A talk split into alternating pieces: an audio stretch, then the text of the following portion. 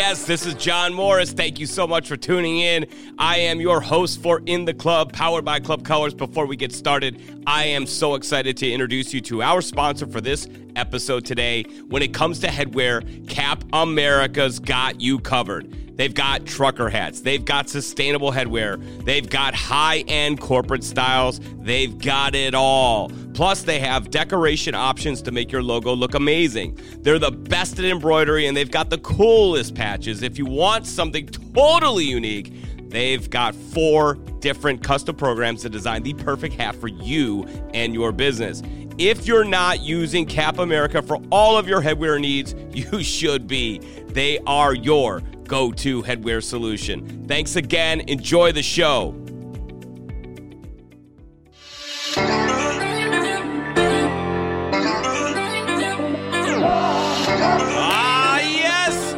We're back, baby. Check it out. We are in the club, powered by Club Colors. We've gone clubbing, and we're clubbing today with James Say What Sales Buckley.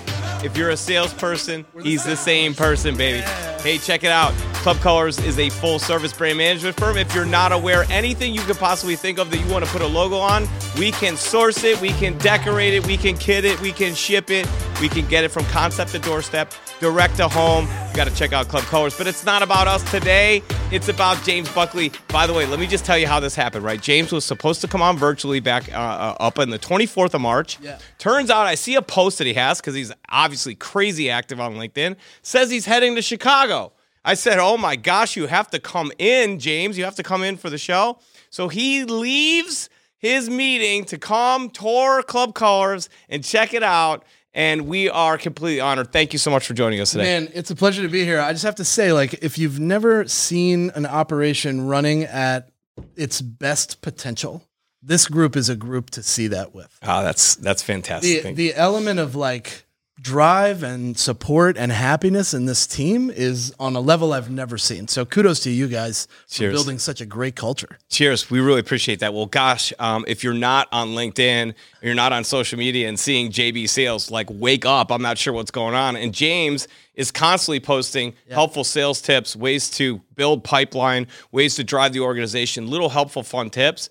Um, so clearly, the culture that you have at JB Sales is fantastic as well. Yeah. So, what's been the secret to success uh, over the last couple years, especially as we went virtual? Yeah. So first of all, I think that we we were very fortunate to have prepared to be to have a virtual offering early. We we went into the studio in Las Vegas with Mainstage.pro and our friends at that company. David Pichette is the leader there, and I mean when I say that we created actual courses in a real studio with like full production, it was that. And then fast forward three months, COVID hits the shores of the US and things start shutting down left and right.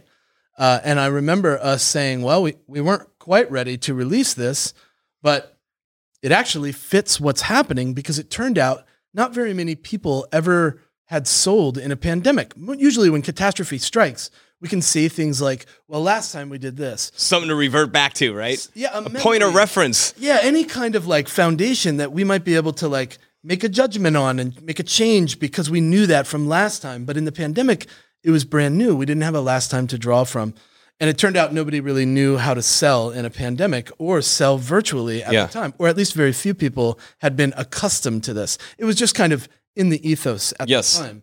So we sped up the post production value that we could for what we had filmed and we released, but we didn't release publicly. We released very privately. This is me reaching out to frontline sales reps and having 15 and 30 minute coaching calls about the shit that matters most to them. Yeah. And then saying to them, based on our conversation, I feel like this might be a great fit for you. At the time, uh, we were charging like 420 eh, because John is a huge stoner, which is awesome, which is awesome, right?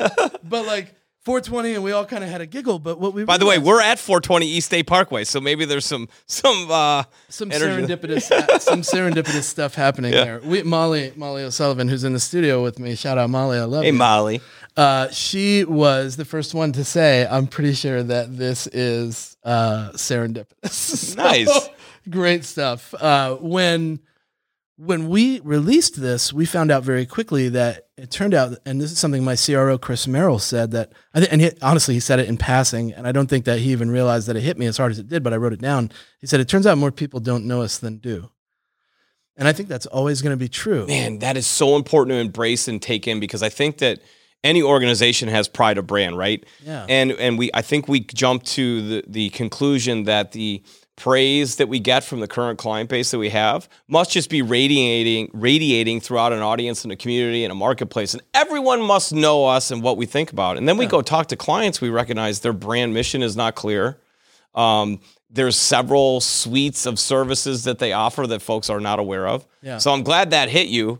So what was the steps you took to kind of So it turned Correct out that. it turned out that if I filled my calendar with frontline coaching calls and I never did anything but just talked to them about the things that they were struggling with, I had a 38% conversion rate Hmm. of people that quite literally, very passively, I put it in front of them after the call and I would say, I think this might be for you. Consider it. And they would opt in, they would spend their own money.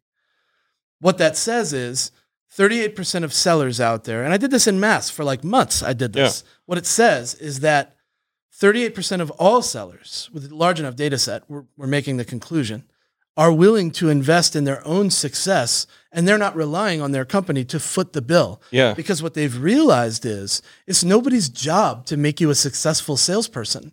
That responsibility lies solely in your hands. yes And if you're not going to take the steps to become that successful professional that honestly salespeople deserve to be, then you deserve what you get. You get into sales, you get out of sales what you put into sales. And I think that's what people came to the realization for quite calmly. It wasn't something we went to market really loud with because we didn't feel like screaming from the top of the hills about how awesome we are Yeah. and how prepared we were for COVID was the right move, yeah right? pr- might not be tactful at that point right Right. Yeah. People are dying, and it's like you know everyone's in on like fear lockdown is happening, masks. and then you're going we're so successful like, we're fucking awesome. Like, sorry about your grandma So You're not yeah, good Exactly. Yeah. Like so bad. So so we went to market very quietly, and we realized very quickly that the people that benefit the most from sales training and growth and development training and personal and professional growth guidance are the front lines. Leaders pay for it Yeah. in most instances,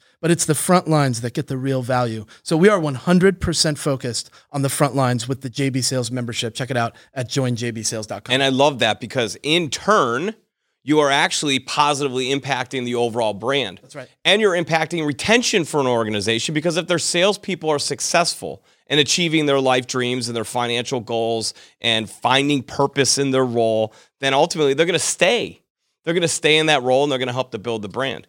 Hey, thanks for tuning in. This is John Morris, your host. Let me tell you about our sponsor today, Cap America.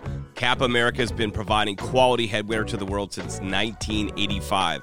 So they know a thing or two about caps. They offer a huge variety of styles and color options, including sustainable headwear and USA made knits. If you're wondering why you want to put your branding on a hat, let me tell you.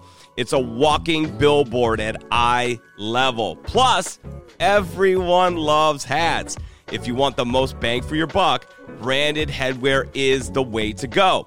And when you think branded headwear, you better be thinking Cap America. They have an in house team of graphic designers that can make your logo look good. Want a classic embroidered logo? They've been doing that for over 35 years. Want a super trendy patch? They've got options. And if you want something absolutely one of a kind for your brand, then you have four different custom programs, the most popular of which being a 30 day program. It's quick, it's budget friendly, and it's completely custom to you. I'm telling you, if Cap America isn't your go to headwear supplier, you're missing out. Check them out at www.capamerica.com or on social at capamerica85. Back to the show. yeah. That's so, right. What is the biggest differentiator for there for JB Sales? There's a ton of companies Yeah. out there that do coaching, that do uh, training, that do sales enablement, Sure. that do all these different things. Sure. Tell us what the differentiator is. Why are you guys taking it by storm right now? Uh, so I think there's a few differentiators for us. The first, so first of all, let me point out the fact that we look at no other opportunities that you could get sales training from, we do not view them as competitors. We view them as allies mm-hmm. that are helping us to elevate the sales profession. I always tell salespeople the pragmatism is the religion of sales. What works is the right way. So be wary of anybody out there saying, well, my way is the right way mm-hmm. to do sales. The right way is the way that works for every individual prospect because nobody buys from the same person the same way all Absolutely. the time. Everyone has an ideal buyer. Have you ever met somebody before where you're like, I really like that person? Yeah. You don't know why. There's something about them. You've also met people before you're like, if I ever see that fucking prick again, it's Yeah. going to be entirely too soon. Yes. Right? Everybody has this experience. And my instincts tell me that salespeople have to be able to identify which one is which because they can sell to the former better than they can sell to the latter. But there is usually a colleague that can sell to the latter. And you need to know that that person is the ideal seller for this type of buyer. So, what this means is our the way that we teach salespeople to be human beings is different because we give them access to us 24 7 through our Slack channel when they're a member. We also give them bi weekly Ask Me Anything sessions with our whole team John, Morgan, Leslie, Shelly, Gupta, Correa, Yep. Meg Holsinger. Everybody's leading from the front there. We are all leading from the front and Yeah. saying we are at your disposal because our job is to help you be the best seller that you can be. And there's no magic fucking bullet for that. Yeah. No. So we want to be where you are all the time. And then there's the tips, the courses, the Sure. certifications, the trainings, the techniques, the webinars, all the stuff that you get access to.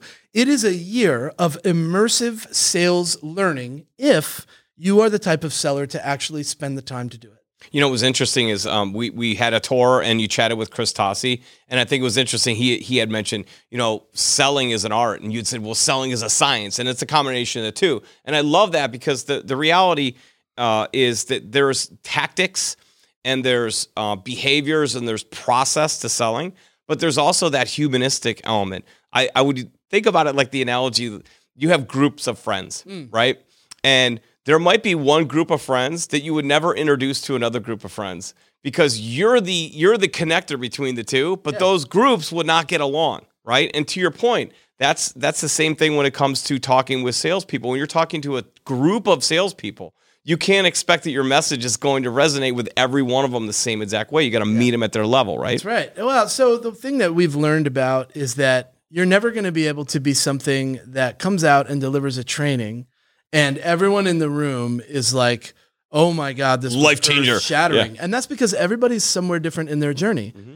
Um, and I talk about this a lot because it's important for leaders to know that somebody that's been on your sales team for two years isn't going to be as into the learning as somebody that's been at your team for six months. The person that's been at your team for six months has been drinking from a fire hose for six months, Mm. and they're like a sponge. They're like a young child that's just ready Help to- me stop drinking from a fire hose. well, or help me learn more so I Yeah. Mm-hmm. can be successful because this is the greatest, right? Like they're usually real excited, but they're not the same seller as the seller that's 42 and been in sales for a decade, and this is their second or third year at your company. So, what we have to do is provide tactical, evergreen, and yet always changing and shifting techniques and strategies, actionable shit that you can do. And the reason this is valuable and different is because it's complementary to almost every methodology that's out there. Almost. There are only a handful of methodologies. Your spins, your MEDDIC, your bants. Meaning you could bolt it on, You right? can bolt the techniques and strategies onto any seller that you have, and I guarantee a different result if they're spending the time and executing on the lessons and building the outbound engine that we provide a structure for. It is almost impossible for the result not to not to change. And that's because change brings progress. It could have been us, it could have been Keenan, it could have been Becc Holland, it could have been Richard Harris, it could have been Scott Leese, it could have been Amy Volas, it could have been Lori Richardson, it could have been anybody that stepped in front of that team with value to add that could change behavior, and that would change the result. We are not a silver bullet. Yeah. What we are is realistic in the expectation and the execution that has to happen in order to achieve goals. and it's very similar to the journey that you're on in life right now. That's right. right, man. You are going. You're going through this physical training, this process to better yourself. Yeah. You've decided that you're going to take your life Yeah. to another level, and part of at that, 55. and part of that is getting your strength up and getting in shape, right? But you, you can't blame the gym if you don't go. Like, you can't I blame the weight blamed- set, right? I, I never blamed anything but myself. Uh, seven years ago, when I started in SaaS in 2015, I didn't even know what Salesforce was, and I was 80 pounds lighter. It turns out you don't burn too many calories typing. It's just not something that happens. Yeah. So by sitting behind a desk for the last seven years, I just had a lot less physical activity. Plus, I'm, I've always eaten like trash. When you're a skinny little twig, you can do that, right? Yeah. Because your metabolism just burns through it, and you think, oh, "I'll never have." to And work then you hit an age where it doesn't. It stops. Uh, right around the 30 mark Yeah. is when things start to slow down. And that's what happened to me. I went I went back to college as a non-traditional student. I got a real degree, which I never had before. Congrats. Thank you very much. Uh, I didn't even know what to do with it. And then I suddenly started working in SaaS and technology, and I started building a brand. And before I knew it, I was on this path. If you'd have told me 20 years ago where I where I would be today, I would have told you you were full of shit. Right. But that's what sellers have to realize is that you're coming into one role, but you have to be working towards something that you desire yes. what the things that you want. Because if you're not working towards that, you're standing still. And standing still is never an option for growth and development, personal or professional. Yes. And we can't grow professionally until we are willing I heard you to say grow that. personally. And that, that is is 100% true. That is such the, that is such the truth. I mean, the, the it's that holistic balance. I know everyone's talking about balance, but I think it's that holistic um, internal balance that's so important. Like if one part of you is out of function, there's no way you could be 100% in the other parts, right? Hmm. In order to get to that max potential, then you're going to max out your potential. Well, what do we know about our max potential? What we know is that it's exhausting when we are at our max potential 24 hours a day. Yeah. So what I've learned is that it's great to be that gung ho guy that has this wonderful energy that just resonates in a room, and I take over that room, and people feel it. Yeah. And it drives conversation and connection. It's amazing. And then your tank's empty. it. But by 7:30 at night, I'm asleep on the couch next Mm-hmm. to my wife. Yep. And that is extremely frustrating for me because I want to be there and spend time with the family and the Yeah. kids and you know watching movies and going for drives and doing the dinners. But man, being on all the time got really exhausting really fast. So what did I learn how to do? It wasn't a balance. And John said this to me. John Barrows probably one of the more insightful people. Spend spend 10 minutes with the man and I promise that you'll take something away that you're like, "Fuck, I never thought of Yeah, it that yeah. way." And one of the things he said to me was, "When I think about balance, I think about somebody walking a tightrope and they're back and forth. They're mm-hmm. moving back and forth, trying not to fall. fluid. And who wants to live a life where that is the constant state of tension? Yes. Instead, I would rather my life and my work be more like an API, an integration. Two things that work together with a harmony so that it's easy and the workflow is steady and I can count on it and it's dependable. And when he said that, I started to think about my balance a little bit different. And I removed that stick and stepped off that tightrope. tightrope and I started to really appreciate the fact that I could step away from my computer, take a walk for 30 minutes and reset my brain. Yeah. Or after my lunch, I could go and lay down for a minute, close my eyes, come back fresh for my next meeting at one. Like there was a lot of things I did after he said that that started to change my productivity levels and the way that I was performing. And I started doing less better. it's interesting because to that point, right? There's ebbs and flows in sales, Yeah. and th- those ebbs and flows are why people burn out. Mm. They, I think the way that you minimize the ebbs and flows is through activity and engagement, and and as we talked about, being very human, right? So it's not about process as much; it's about more about interaction, building Yeah. a community, engaging. But there's ebbs and flows in sales that cause people to burn out. To that point, that's that balance. People are going like this. So how do folks establish a more smooth trajectory of uh, how do they level out the ebbs and flows in their process so that they don't feel that? Um, so we have two processes that we work. We have a current process that gets us to the goal of the role we currently have, but there's another process running in the background, and that's the long game process. Mm-hmm. How am I getting to where I want to be? So this is the way I describe this. In my life, I ride this fence. And on one side of my fence, there are all these people that want to be where I am. So I'm always reaching down to help them get on my fence. It's nice up here. Yeah. And then on the other side of my fence, there's all these people that want that I want to be where they are. Yeah. So I'm always reaching up so they can help me up on that fence. And as long as I keep reaching down and up my entire life, dude, my growth never stops. It's nice on the fence. Join me. yeah, absolutely. I think that's I think that's the key. Like you can't be truly successful unless you bring people with, right? And I think I think, you got to manage up, right? Uh, well, I think people are a key to success. Managing up is a dangerous term. I think we throw it around too casually. I'll give you a good story. This is a real story. This is true. You can't make this shit up. uh, when I was an SDR, I was slotted to take over that team because I was the top performer. I don't think that was a great decision because it turns out top performers often don't make great Yeah. leaders. Uh, Yeah. Just because they're a top performer doesn't mean they're going to be a great leader. That takes practice and time. Later, I became a good leader. Mm-hmm. But at the time, it was my first real SaaS leadership role. I had managed people before, but in a kitchen, not in a sales team. Yeah. Right. So a little bit of a different different game there. And when I took over the team, there was a guy there that used to sell mattresses, and he was at the company for like a year. I was there four years. And when he was at the company for a year, I guess he thought that he was a better choice for the leadership role, despite the performance that he had. And instead of being like, congratulations and let me know how I can support you, we had our first one on one, and he handed me a book, and the title was Management for Beginners. Hmm.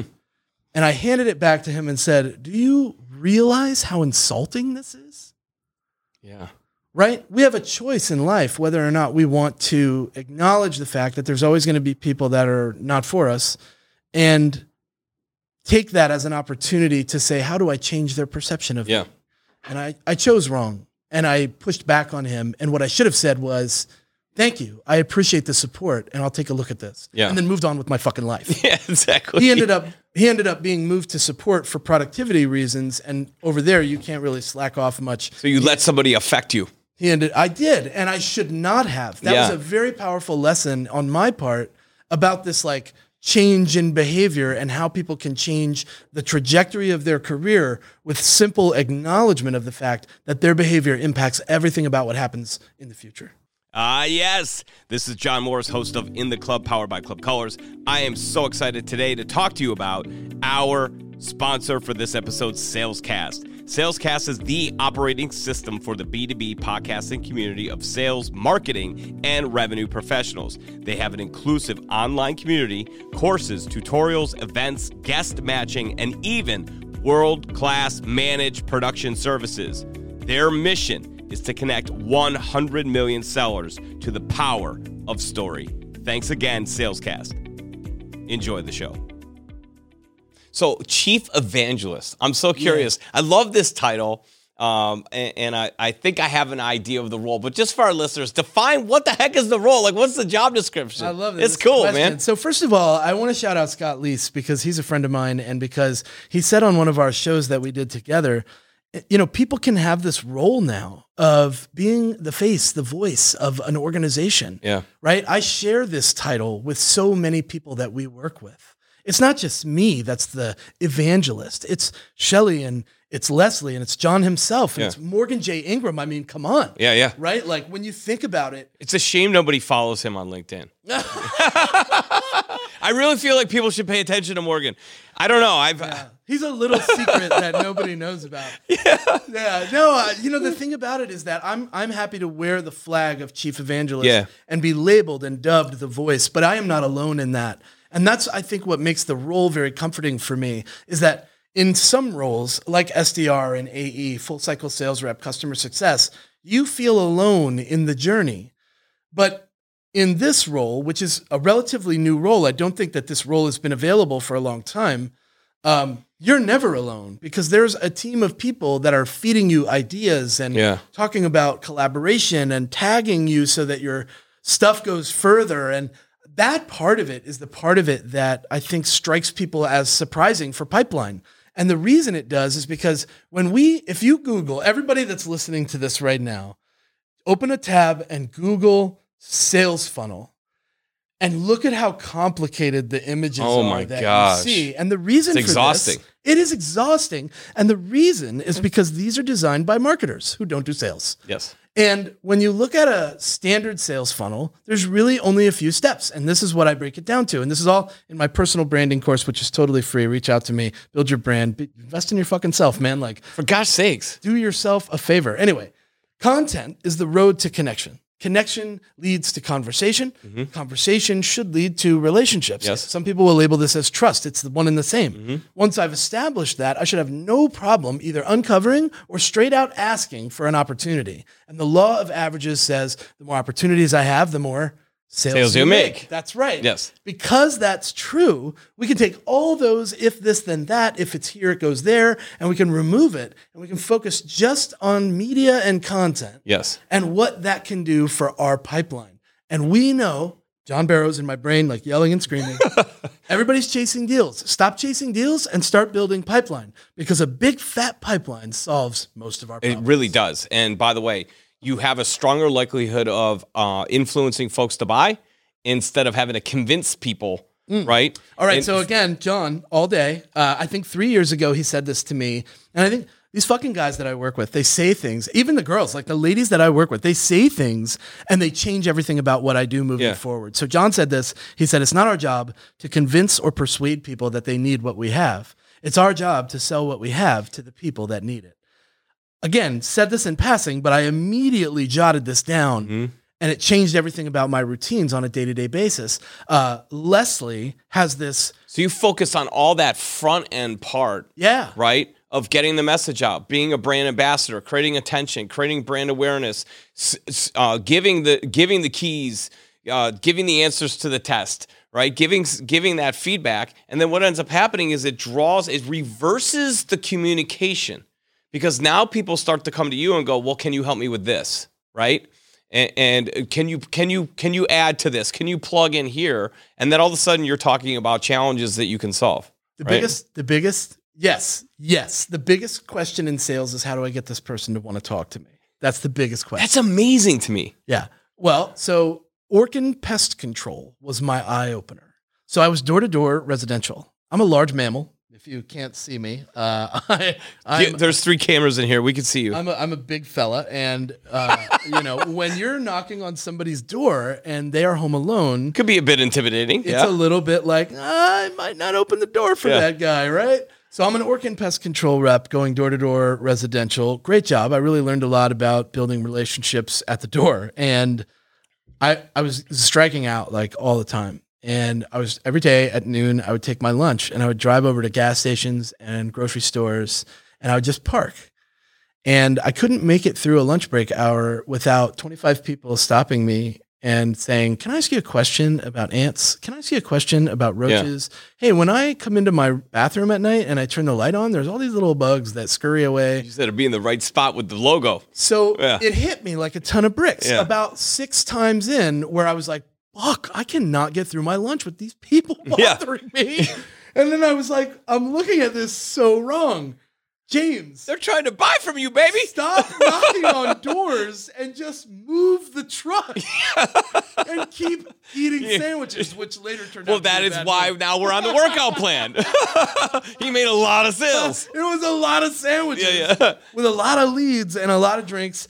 And people would just hand you their address like it was nothing and be like, I'm home on Saturday or I'm home on Wednesday. Crazy. And you would jump in the truck and you'd go and they'd be like, Hey, great to see you again. And this was night and day from I'm not opening the door. Have a good day. Yeah. Goodbye. Right? Like Scary mammal. you big giant monster, you. So I look at chief evangelist kind of like um, ties together Yeah. all the tip of spear. Uh, so I wrote a book, Tip of the Spear. Feel free, to check it Oh, out. Oh, did you see how I did that? yeah. That Tip, was a little thing right Yeah, there. tip of this tip of the spear uh, basically breaks down what my first two years were like as an SDR in the SaaS and tech industry. Okay. Uh, and I learned a lot about a couple things. One, events, in person events specifically, because I did 87 of them in my th- three years as an SDR traveling around the world doing these events at the Salesforce World Tours and all these other different places, like, dude, all over the globe, right? Uh, so I learned a lot about people and what they deal with. Uh, in the book, for example, there are 13 dominant personalities that you see at events. So Really? I'll give you a couple that I think are fun. Uh, the 10 footer. These are folks that stand 10 feet away from your booth because they don't really want you to like, approach them. Like they can't tell that you can see them. yeah, like if By the way, leave the booth and go get in their personal space. How about that? Dude, so totally. But, but, okay, so here's another one the swag grabber. These guys just Oh come up, gosh. They're like, yo, what up? Wait And a minute, we like, can't- shoving wait a minute. In their bag. We're in swag. We kind of like the swag grabbers because people got to restore then, right? That helps It's our good. sales. It's good. I'm for it. But swag grabbers often are not. Those are interesting. No. the false DMs that come up and Oh, spend 20 gosh. minutes with you, and by the time they're done, they're like ready to cut you a check, and then they Yeah. phew, ghost you. Yeah, the ghost you. And it turns out they're the assistant to the assistant to the assistant. That's the, right, the yeah. decision makers are at the uh, at the brunch or at the cocktail hour or whatever, sending yep. them out to go grab swag and figure out who to talk to and not to talk to, right? The chatty Cathy, the people that you want to be done with the conversation, but you can't walk away because Yeah. they just keep going. Yes. And And you're like, yo, can I talk to anyone else? and there's six people standing behind them that are potential. You could see their name tag, and it's Oh, like their like- name tag pretty much says, "I'll buy from you." yeah, is that Verizon behind you? Can you get the fuck out of the way? Like, exactly. yes, I understand that. By the way, swag grabbers, keep doing it. You're keeping us going here. We really like you. This fucking guy. I might hire a couple swag grabbers just to send out to trade shows and then be like, That's which actually booth not did you hit? bad. Okay, cool. I'm calling them tomorrow. You guys need more stuff? What's Here's going a on? list of our customers. that are 24 at hour the rush. event. Make sure you go grab as much as you can. Yeah, no problem. No problem. Man, I'm all out of my swag. What's going on? I'm out there with a in a with a uh, trunk popped open with all their stuff logoed already. It's gonna be a beautiful thing. Thanks for helping me work through that plan. That's a great plan of action. You should just go ahead and hire two beings to go booth to booth at every event and go cr- go ham on it, man. So you guys have like your process down. You're helping. It sounds like you're helping not only companies, right, but you're also helping individuals within within the field. ah, so I'll say it to you out loud. If you help the individuals, you help the company. There you go. Right? In, isn't that shocking? You have to help the individuals if you want the companies to win. so let's talk about the JB Sales brand. Okay. Okay. Um, brand tagline. Well, my my tagline is if you're a salesperson, we're the same person. Love that. What about the company tagline? I think that if we had a tag tagline, it would be raise the sales profession to the level that it deserves to be at. Okay, that's good. Yeah. So if you guys, um, you know, are kind of coming together as an organization, you're talking about what the mission is for the brand. What are you going to get across? What are some of the core values Oh. and some of the key principles that you guys really collectively unify Yeah. and stand behind? That is the brand message. Absolutely. Uh, so I will say that John has a list of his core values that are out there, and you should check them out. As a company, though, I think that our core values stem from true aid being given to salespeople that want to better their results and become what they deserve to be the best versions of their professional selves. But I'll also say that we are not afraid to say that someone is not a good fit for us. We're not afraid to walk away from a deal from somebody that's difficult to work with. We're not afraid to turn down major logos just because it doesn't work, right? Yeah. What you're asking for is not what we do. And I think too many times we see salespeople try to bend the truth and sell the promises and sell something that they don't even provide simply because they want that logo or because they want that closed opportunity. It'll get them over the line. We are not that team. They put We a are- lot of other people at risk by doing so. they sure do. And and and, and I'll say I'll go even a step further. And Meg Holsinger will agree with me as our customer success director, who by the way is one of the most interesting and entertaining people to be on a call with. Hi, Meg. She is so good at making people feel uncomfortable in a good way. Really? Yeah, man, it's really What a great talent. remarkable the way she does it. And I will tell you that if you're closing a deal that you know you shouldn't be closing, that's not a deal. No. What you're closing on Somebody's losing. is a problem for your customer success team. Yes. And that's not a good close. And I'll be even more transparent. You shouldn't be paid on it Mm-hmm. because when you close on a bad deal, not only have you wasted the resources of the company to onboard, train, and bring this person on as a client, but in the end, they don't renew. And you've heard that now. You've hurt the brand. There, you've hurt the credibility of the brand. So this is the JB Foundation that I think is so important for everyone to grab onto. John, again, John's core values are out there, and you can Google them, check them out, look for them. You know what? If you reach out to him at John M Barrows on Instagram, he does consulting, like in DMs Yeah. on Instagram, and Oh, you nice. check that shit out. It's pretty dope. And he'll send you a screenshot of our core values, his core values, and nobody can be a JB sales team member if those core values don't align. And that's part of what we do. That's how the key. That's why they're core values, right? And they Exactly. can't be something that you aspire to do. yeah. They've got to be something that you are living, that eh, that is being done. There's, right? there's Core a- values are not a goal. Well, core, core values impact the goal. Yeah. And that part of it is a part of it that I think will always be true. So when you look at your core values and you look at your team, you want to ask questions to your team as you're bringing them on that their answer will indicate that their core values line up with yours. And if they do, you're always going to be in the right hiring people that are a part of your ethos, that understand your mission, the thing that you really care about. That's the move for almost every employer, especially in 2022. In the Club is powered by Club Colors. Club Colors is the premium marketing solution for all branded apparel and promotional products utilized to drive your brand awareness and brand success. From concept to doorstep, Club Colors can source over 9 million different product solutions, decorate your logo, create custom kitting solutions, manage all logistics, and build, manage, and curate your company online store. The full, comprehensive, all in one solution for your brand. Our brand promise is right solution, right place, right time. Allow Club Colors to create an inspiring brand experience for you and your team. Check us out at www.clubcolors.com. So you spent a week last week, yes, down in Atlanta Oh, the content house. in a house, the content house. This is oh. like one of the TikTok houses, but for business people, right? This is the business, the content house. So Who first- was there? What did you learn? Tell me. T- I mean, I, I talked to several people. I'm starting to kind of find my way into this influencer kind of group on on on LinkedIn, and uh, that took a lot of time to support other people. And now I'm starting to get a little bit of it back. But I was watching that man. I was envious. I'm like, I feel like I should be there. I should have been there. I want to go. Should have came. It was dope. Uh, so, all right.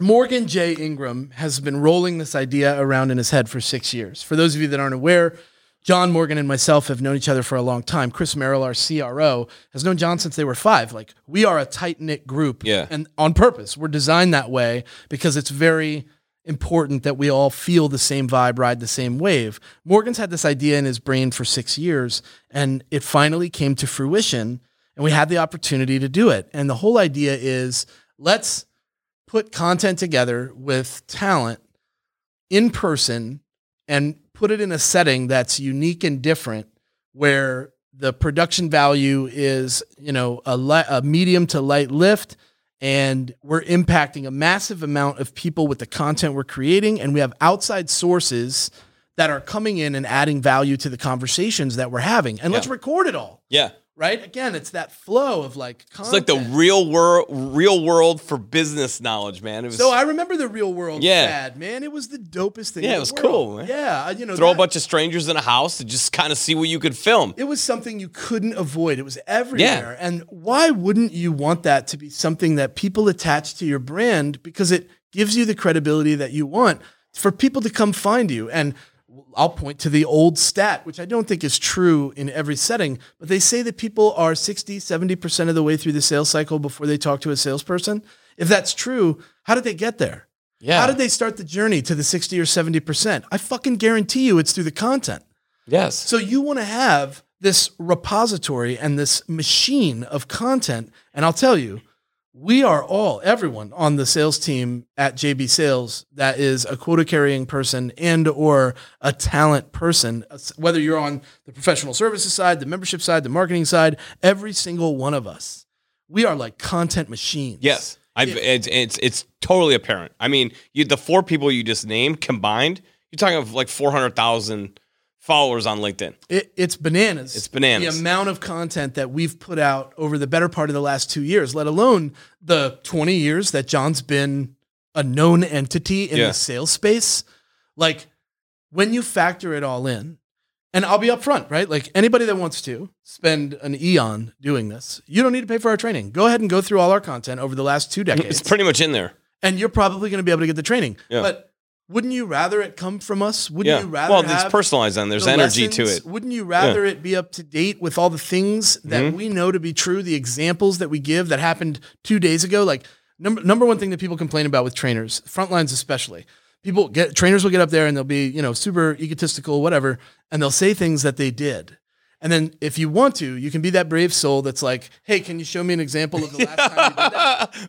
Oops. I guarantee you the example. Well, I didn't post you- about that. The example they show you is going to be five, ten years old. Yeah. And anybody that was a That sales w- trainer before the pandemic has a really hard time training right now, It's a different animal. right? Because it's a different animal right now, and all those examples that they used to give are probably relatively irrelevant, right? So what's different about us is that our training and our tips and our techniques and our tactics and takeaways and templates, they all train and change based on what we know to be working because we are all, every single person at JB Sales, no matter what their title is, we are all frontline sales reps before we are anything else. Yeah, you know, and that's what I'm trying to get across. I think not only internally but externally to the clients, partners that we have is be a brand champion, right? And so no matter what the role is, right? They talk about you don't have to have a title to be a leader. I don't think you have to have a frontline title to be a brand champion. The thing that you do in the organization plays an integral part in the success of that organization, of Yeah. that brand. You can take that and go, like a screen printer in our building could could record them screen printing and create unbelievable content and value for the organization because they're the one who's actually doing it. They're the one who's actually playing a part in that. Just as much as a CEO could get on a podcast like this and interact with high level executives or personalities or influencers and show their thought leadership. It all collectively comes together to create one big brand awareness, brand attention. And the, the idea, which I think you guys have done a phenomenal job at, is to be known before you're known. And that's why you were saying, like, people, 68% of the sale is already done before it gets to a salesperson. Why? Because you're known before you're known. There's there's the trust already. You don't have to break ice. So the question here becomes how does a sales rep go from being unknown to being known? And Please this- answer that. Let's this go. Is, this is where the personal brand becomes so valuable. And Yes. here's what's changed. Look, let's be honest. Salespeople have always built a good personal brand. Every salesperson that I have love and respect for out there has a strong digital presence. That's a digital representation of their professional self. Mm-hmm. The problem is that most of the time in the past, companies did not support those personal brands. yes. We are seeing the awakening right now Thank you. marketing is finally waking up to the fact that if they support these personal brands that sales reps are creating for themselves and they show them the road to success building it and they help them along the way, how about that? It helps them build pipeline. Who the fuck knew? Sales has always had boots on the ground, Hmm. right? Now marketing is starting to realize that they can have boots on the ground as well. Well, I think what's happening is we're starting to see sales rep sales reps respect marketing a little more Mm-hmm. because the marketing teams are starting to spend time with the sales reps Yes. now. And then I also think that marketing is starting to see that the sales reps are their instruments. They're doing the things that the marketers don't want to do, Mm-hmm. which is talk to customers, Negotiate. prospect, find people to, that might buy the product, show the demo, Yep. answer, answer the technical questions sometimes, Follow up, follow up, and chase those. put a deals if they proposal have to together. right? There's so many things that marketers don't want to do because they're busy doing other things that drive pipeline and create collateral, marketing collateral that gets traction, and so on and so forth. Mm-hmm. The problem comes when leadership at companies start pitting marketing and sales against each other by saying things like, They got you great leads. Why don't you close them, right? you're going to be compensated for scheduling demos for the AEs. And then they go to the SDR team and they go, hey guys, uh, you guys are responsible for scheduling demos with the AEs. You can't task two departments with doing the same You're pitting against each other. job and then expect them to compete against each other and yet collaborate. That is an unfair mentality that you've created between these two teams. And leaders do this all the time. So marketing has to be the individual department that creates collateral that's contextually relevant to the ICP and personas that the salespeople sell to. And then the salespeople have to know how to take that collateral and use it to their advantage in proper outreach sequences. I love it. I mean that that's the key is there there has to be um, that conveyor belt system, yeah? Right? I mean that's what you're talking about. One It's- hand feeds another, and that goes from sales to customer success. And here's another problem that we have. I don't want to point fingers at the predictable revenue model because I think it's changing and shifting in the best of ways. I'm actually being I'm on one of their events, and I'm going to talk about it because it's important. But think about how exhausting our relationships are. Relationships are exhausting. We can all agree that they're mm-hmm. taxing, they're emotional. Sometimes they're downright tense they don't go right all they the time. They don't go right all the time. Now, imagine that you expect your, and this is the norm, we expect our prospects to build several relationships with several people at our company Yes. before they buy our product. So I'm an SDR, I'm three months in, and I've been prospecting you twice a week for the last three months. And now you finally trust me enough and you're going to hand me off. to set up a demo. So I say, great, let me give you to this fucking stranger that you've never met. Don't worry, he's going to take great care of you or she. You know, and you don't know that person from Adam. they've not been reaching out to you for three months. Now, this person starts the demo, does the demo, and for three months, they have to earn the right to get the signature. You're six months into your deal right now, mm-hmm. right? Mid market enterprise, probably because of the timeline. So now they decide, okay, these two individuals, they won me over, even though I never heard from that SDR again after they got Yep. my meeting, Yeah. but I'm going to sign anyway. Yeah. So they sign. And the moment they sign, the AE that they now trust turns around and gives them to a stranger and says, This is so and so. And they're going to onboard you and they're going to train you. And you're going to have then you got to go to experience." operations. and- Wait, yeah. it gets worse. because you get onboarded and trained by the CS person, and one day you have a problem and you go straight to that person. And what do they do? Oh, let me put a ticket in support. Somebody will reach out. This fucking stranger. So we expect our customers to build four long term relationships with our people at our departments and our companies just to get the client. and what are you doing to that customer sublim- subliminally in their you're exhausting them emotionally Yeah. is what you're doing you're taking you're taking your relationships and you're expecting them to invest emotionally over and over and over again and anybody that's been a presenter anybody that's done an event you know that it's exhausting because you're on and then you're off and then you're mm-hmm. on again and then you're off again and then you're on again for a long period of time and then you're off again and then maybe at 11 o'clock when all the drinking is done mm-hmm. you get some sleep right and that's the way it is. You wake up the next day exhausted, but you have to do it again. The volume Yeah. up, the volume down, the volume up, the volume down. That's how your prospects feel as they move through your sales Is that- cycle. what a great analogy that is. Those of you that have gone through that process, whether you've gone to a trade show or you were actually doing presentations, Yeah. know exactly what that is. To be on, to like to ramp it up so you could transfer energy, Yeah. and then tur- dial it down over and over. over and over, and then and then have to be as crisp and as sharp in that, it becomes a bit daunting. So let's talk a little bit about what's driving your personal purpose. What you you'd mentioned wife, you mentioned kids. What's going on in life right now besides the amazing workout plan? Um, yeah, so we recently had our basement flood. It was groundwater. Uh, This went a wrong direction. yeah, it wasn't great. Um, the good news, though, is that we caught it early in the morning because I woke up at five in the morning to go to the gym. And when I came downstairs, I caught it before it climbed up my drywall. Uh, so it's probably going to cost me a little less than what I thought it would, but we're going to have to have a sump pump installed. Oh no. my whole office got flooded. It was so bad. Uh, but anyway, it worked out really well because I cleaned it up real quick, had a bunch of my friends come over and help out and clean up. And then I immediately left for Atlanta to the content house. So my wife had to deal with it. Super awesome. Um, and then I got home and I spent the weekend there. And then I flew out to Chicago, and that's why I'm here now.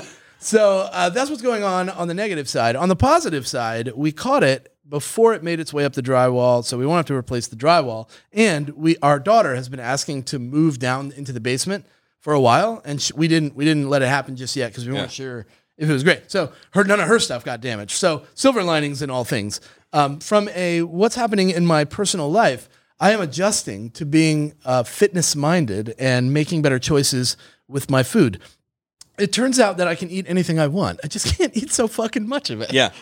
Or fast. I I've learned fast Oh, too. Eating yeah. Fast I too, right? I inhale it, man. It's, it's gone before it Yeah. gets a chance. It's the table and then ah, it's gone like so fast. What do you learn from being a dad that you apply to your career? Mm, patience.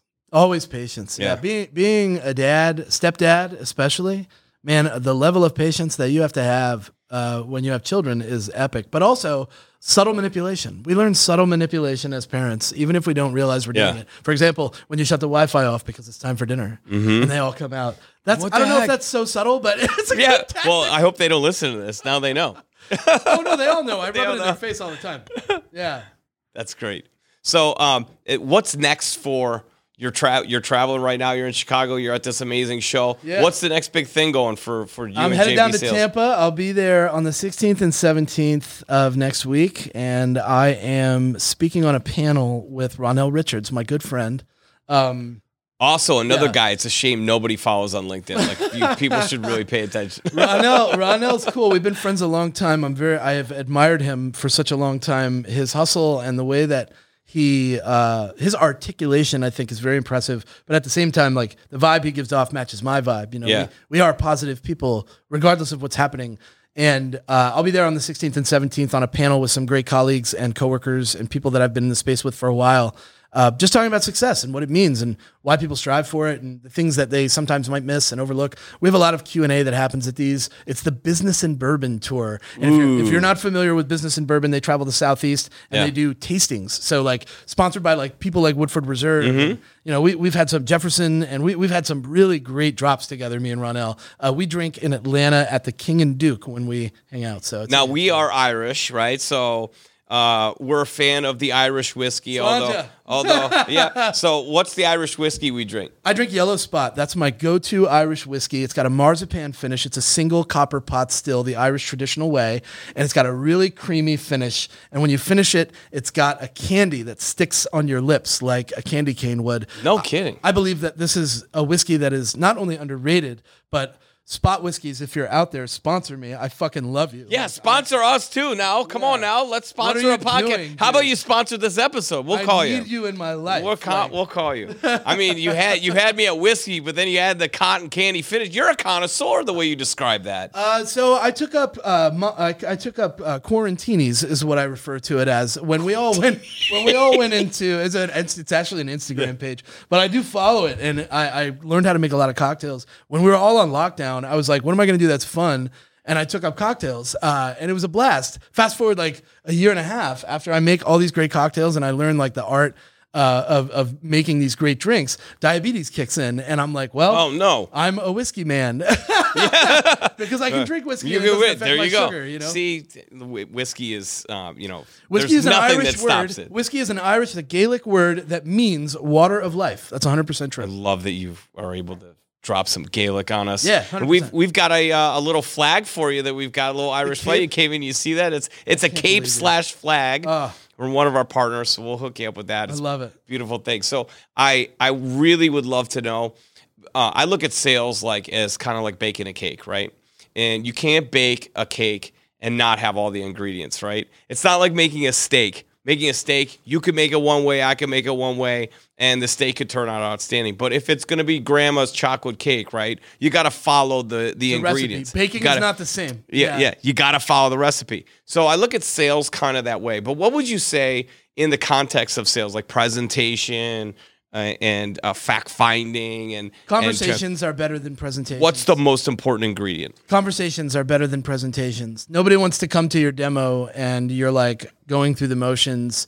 Uh, so one of the best things that we've told frontline sellers every time they get on a call, if you have a thousand things that you could show somebody, don't you want to focus on the two or three that matter most to them? Stop starting Yeah. off sharing your screen and running into your demos and going through the motions. Stop the conversation early and say, I have about 70 things that I could show you, but I really want you to tell me what you want to see, and we can start there.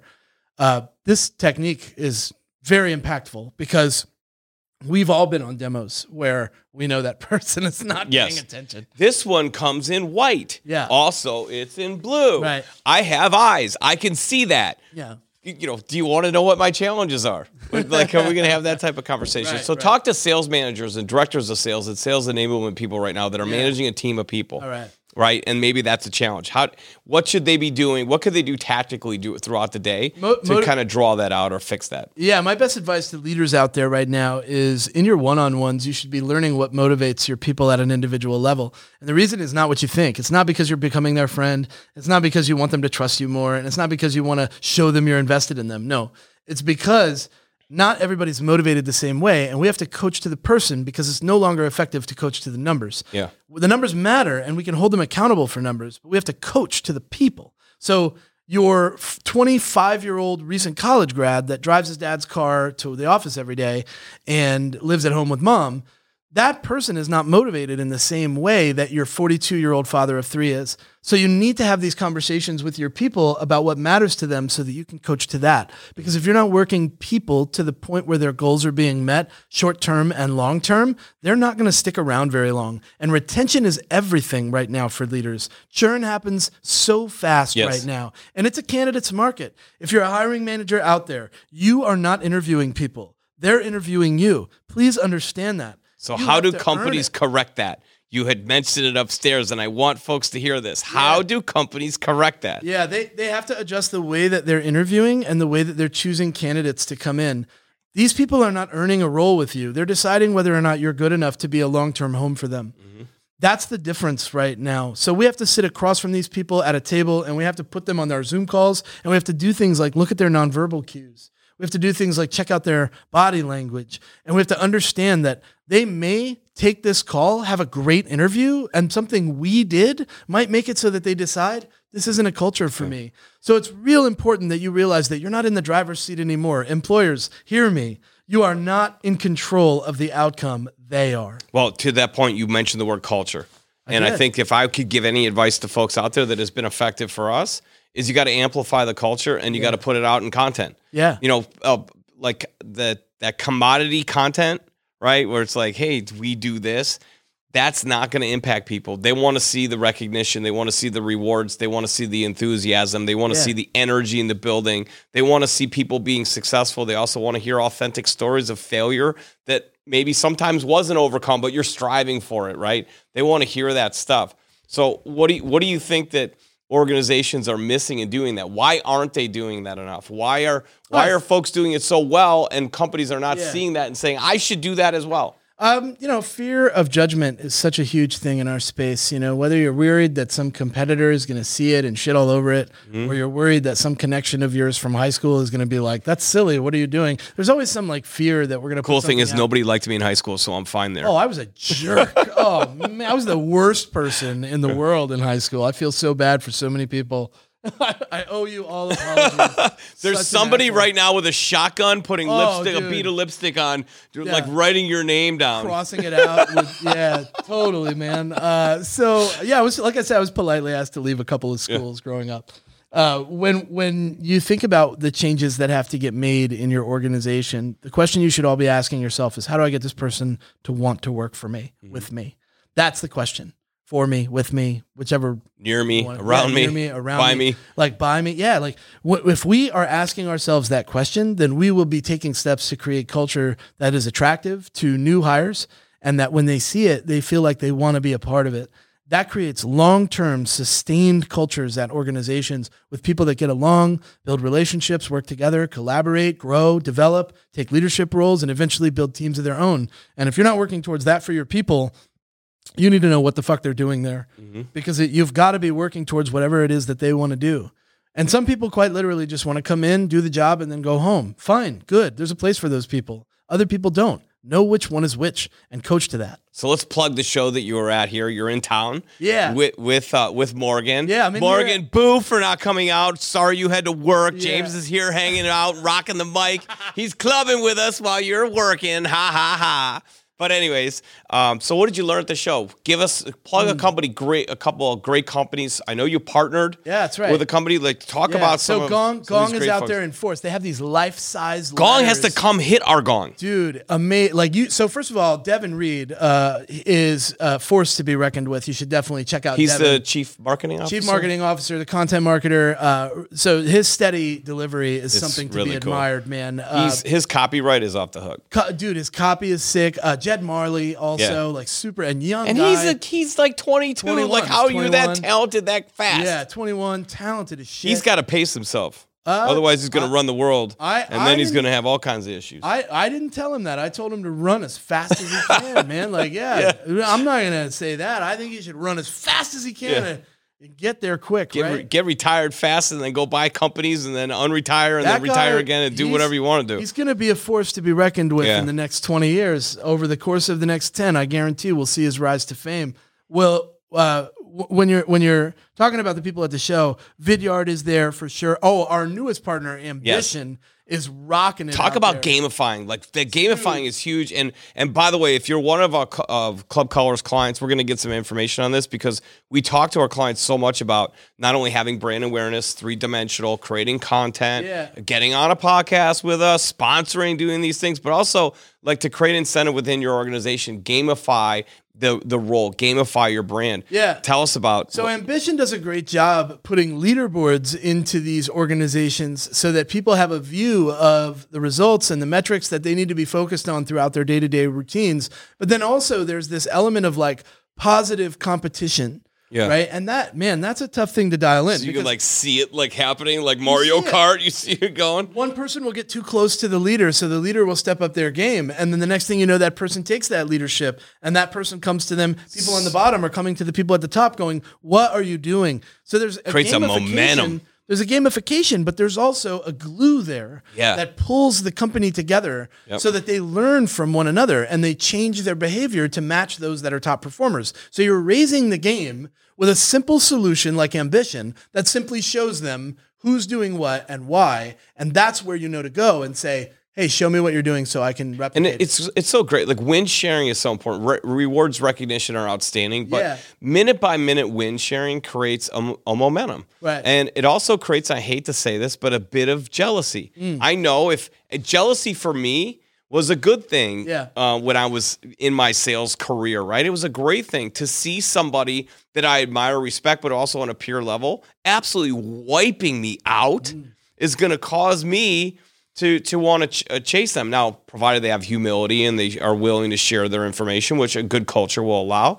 But that type of having those scoreboards up and being able to see people making their moves throughout the day creates an energy, creates a flow to the game, and it creates that competitive nature, which is ultimately what you want as an executive, right? You want well, people there's a there's a big factor of growth and development that people do as a group naturally, right? Uh, I think it's Men in Black where they're sitting on that bench and Tommy Lee Jones says, or what was his name? Kay. He says, he says, a person is smart and intelligent, reasonable, logical, but people are scared, panicky animals.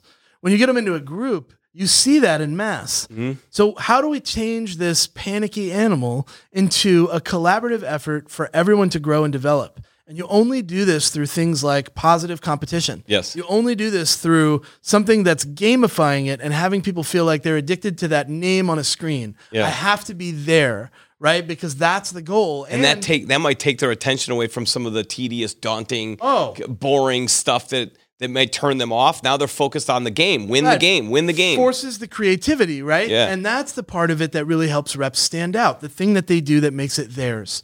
It's it, I think it forces reps to look at what they're doing that's different, but also go to people that lead and say, "What are you doing and how do I make it my own?" Mm-hmm.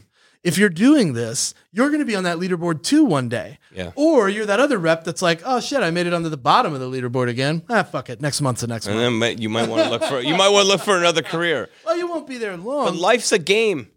Play it like one, right? Play it. Play to win. Play to win. Play to I mean, let, that's what I'm saying. Life's a game. Play to win. Be competitive. Don't be a jerk, right? But you know, um, and that's why you know I think it's so important. Win sharing shouldn't be spiking the ball. What it should be is a um, a sharing of information of how you won. Yeah. So somebody can grab that information and then duplicate it. And then what happens is if they catch you, now you're motivated to want to get out of in front of them again. I, I think once you see something work, it becomes natural for us to say, Can I make it work again? Yeah. And that's what all sales reps should be looking for in their day to day routines. What works? That's how Say What Sales started. I started putting one minute videos out there about shit that I was doing that worked and shit that I was doing that wasn't Yeah. leading Chilling in your basement by your pool table, man. All right, creating man. Like, content. yo, I tried this opener today and I scheduled six meetings. Try it. And then I'd be like, yo, I tried this opening today and fuck that It opening. did not didn't work. at all. Yeah. I got doors slammed in my face Yeah. all day. Yeah, People yeah. were hanging up on me, right? Don't use that opening.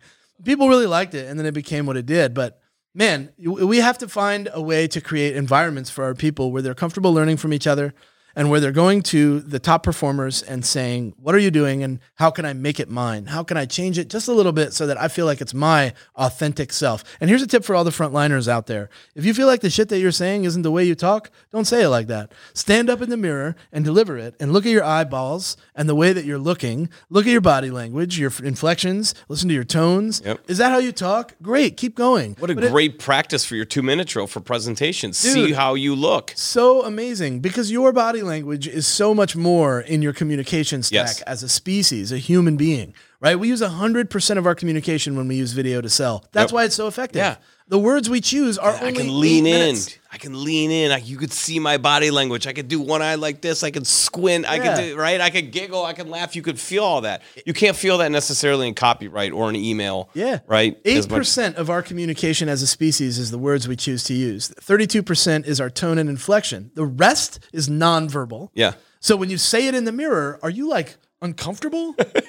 Don't talk. Well, like have you seen me? I'm very uncomfortable when I look in the mirror. It's awful. terrible stuff? It's a horrible thing. so you had a chance to go on a tour. I always like to get this feedback. What were your thoughts? You walked in, you so you pull in, you're like, I don't know who this I went in the bald, wrong door. crazy man is that I'm going to talk to. Why am I doing this? Yeah. Then you walk in the building and boom, what? Yeah, I What came, I, so first of all, I came in the back door, but Tracy, yeah, Tra- Tracy. Tracy was director super- of operations. She was in like a, she was in like story mode, and everybody was kind of like all eyes on her. And my friend Molly and I came in, and we were standing like right behind her. Yeah. And then suddenly, all of them stop and freeze, and they turn around and look at us. I was a very awkward moment, and I was like, uh, We're the new people. looking, looking for John Morris, and they were like, "Oh, don't worry, he'll give you a tour. Let's go!" Right? Yeah. And they immediately like walked me through. But as we're walking, I'm like looking around, and I'm going, "Man, the imagery here, and like the branding, and the colors, and the schemes." What an amazing experience. Then, when you introduced me to the team, and everybody was like upbeat, people standing while they work, like very productive. Everybody was super like welcoming. The gong thing was awesome. We're gonna show you that video because he smashed that thing, man. He had a good story too. It was a good story. It's a true story. But w- when when we when we find cultures like this and buildings that support cultures like this, it's a rare find. And it just big coup like my hat tips to you, man, for like creating a vibe that I felt immediately when I walked in the door, both from a visual perspective and from like the people perspective, because it was open arms the entire time. Well, that's outstanding because the reality is we feel exactly the same way. I've got the whole company following you right now. I've got the whole company following JB Sales.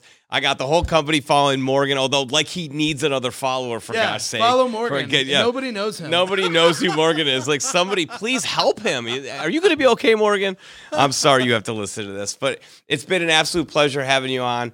Cannot thank you enough. And I think the cool thing is when you have brands that have commonality, like I think we do, I think the magic can happen Oh, man. together. We're gonna do and I more hope stuff. that we're able to collaborate. We're gonna do more stuff. on. I guarantee it. Cheers. Hey, real quick, I want to tell everybody out there: invest in yourself. Check it out.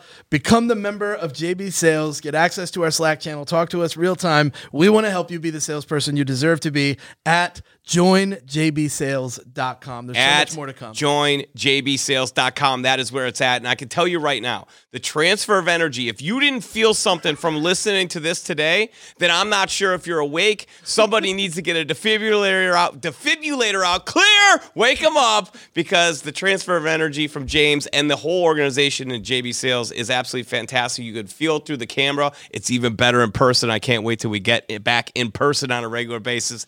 James, thank you so much. Hey, listen, you've been in the club. Thanks for coming clubbing with us. Club Colors powered by Club Colors. Excuse me, in the club powered by Club Colors. Look, I'm frantic right now. I'm having a great time. In the club powered by Club Colors. Check us out, www.clubcolors.com. Anything you can think of that you want to put a logo on, we can do it. Thank you, James. Have a great day. Cheers. Thanks, buddy.